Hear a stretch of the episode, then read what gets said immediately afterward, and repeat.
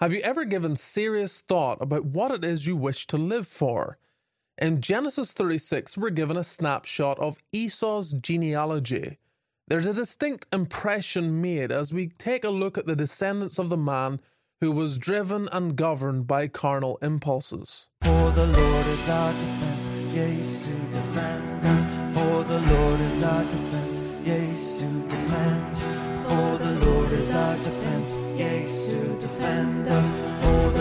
is our defense, to defend.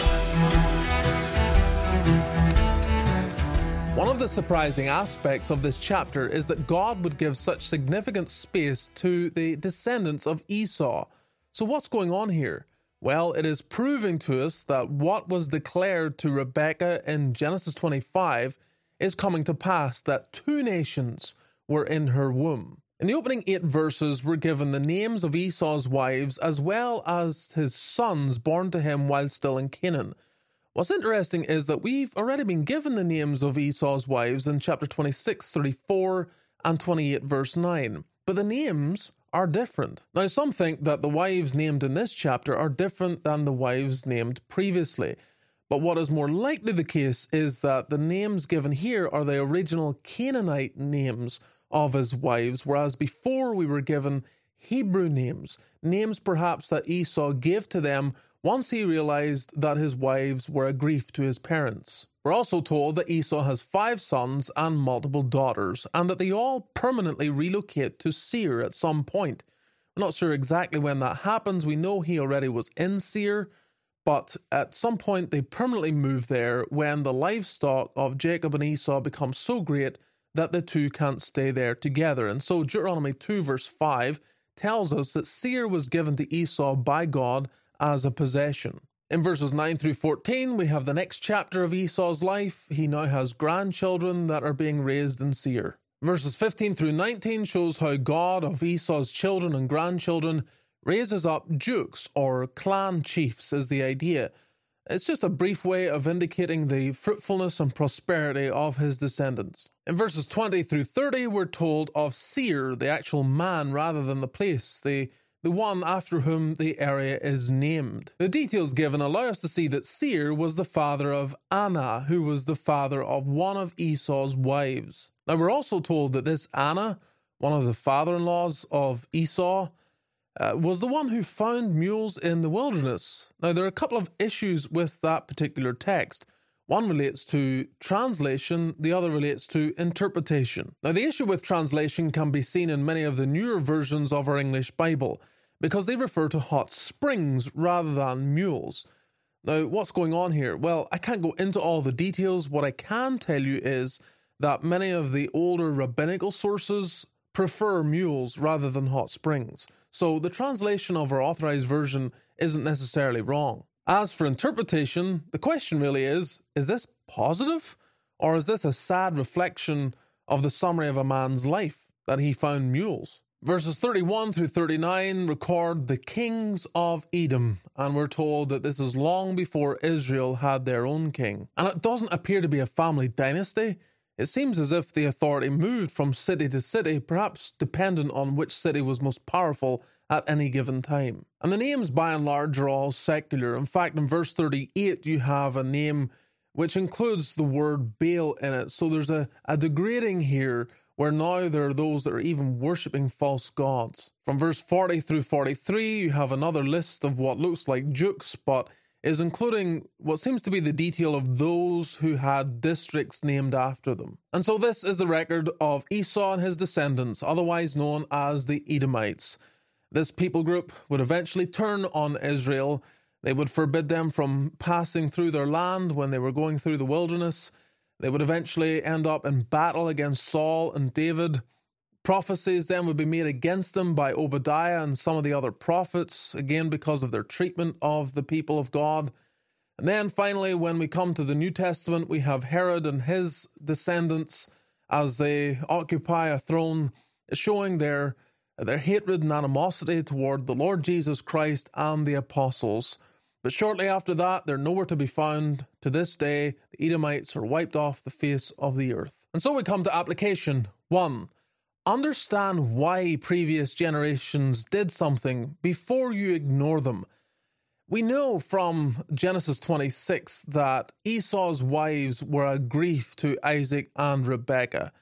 Now, Esau ought to have known, I mean, he would have known about the whole story of how uh, Abraham sent his servant to find Rebekah as a wife for Isaac. This, this should have lodged in his mind just how important it was not to marry someone from Canaan. And yet Esau completely ignores it. He runs roughshod, as it were, over this detail and acts like it's not significant. Young person, don't be quick to dismiss the beliefs and principles and practices of previous generations. They may have something for you to learn. Uh, think of it in terms of Chesterton's fence. Now, you may not know what I'm talking about, so Uh, since I don't have time, I encourage you to go and research it for yourself and then ask yourself the question with what Chesterton teaches in this, how does that tie into the fifth commandment? Bottom line, what you need to learn is until you really understand why a generation did something, you have no business just casting it aside. You need to understand. And you may discover, especially as the years roll by, that they knew something, and you may wish you had listened more than you tend to do. 2. The church is often afflicted while the world flourishes. Esau and his descendants begin to prosper and multiply and and seem to go on fine, while Jacob and his descendants are about to be led into Egypt, ultimately to suffer slavery and bondage. Even to this day, we see the same thing. Sometimes it seems like wicked movements and false religions thrive while the church suffers. If you're discouraged by such things, just look again at this passage. See how, despite the appearance of prosperity in the Edomites, Today, they're nowhere to be found. Whereas the seed of Abraham, those who believe in Christ, are all over the world. Let us walk by faith, not by sight, and trust God as He advances His own kingdom in this world. 3. Since God was faithful to bring a nation out of a reprobate, Christians should be in no doubt concerning the promises of God to build the kingdom of Christ. Esau was a profane and unbelieving man and yet God said a nation would come from him, and he sovereignly brought it to pass. Why is it that so many Christians are pessimistic concerning the church? Here we see God keeps his word for a profane man. Uh, how can we be in any doubt as to his honoring? He is going to honor the person and work of his son, and the kingdom of Christ will spread across the nations exactly as the Bible says. 4. The church is always just one generation away from extinction. If Jacob and his family go the way of Esau, there is no hope. And so we are dependent upon God continually for the preservation of his own cause upon the earth. But it is never in doubt. And we we see the, the, the folly of Jacob and his children. We're going to see more of it as we progress. And yet, as I say, it is never in doubt. God will bring to pass his purposes in this world. He will cause his name to be honored across the nations. However, it should be sobering to us all as individuals and as families. At any given moment, our own family line may become like Esau's carnal, worldly. We may prosper materially, but we have lost out with God.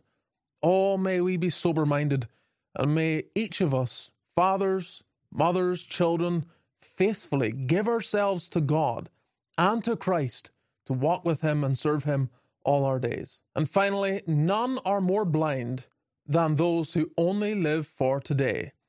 Esau was such a man, and he married the daughter of a man who was known for discovering a creature that is a mix of horses and donkeys.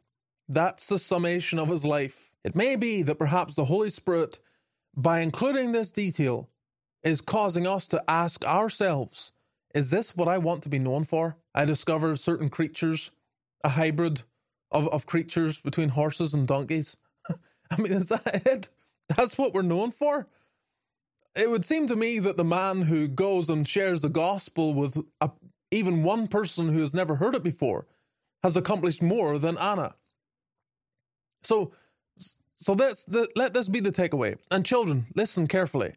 This whole chapter is a list of people who did nothing with their lives. Now, the question is, what are you going to do with your life?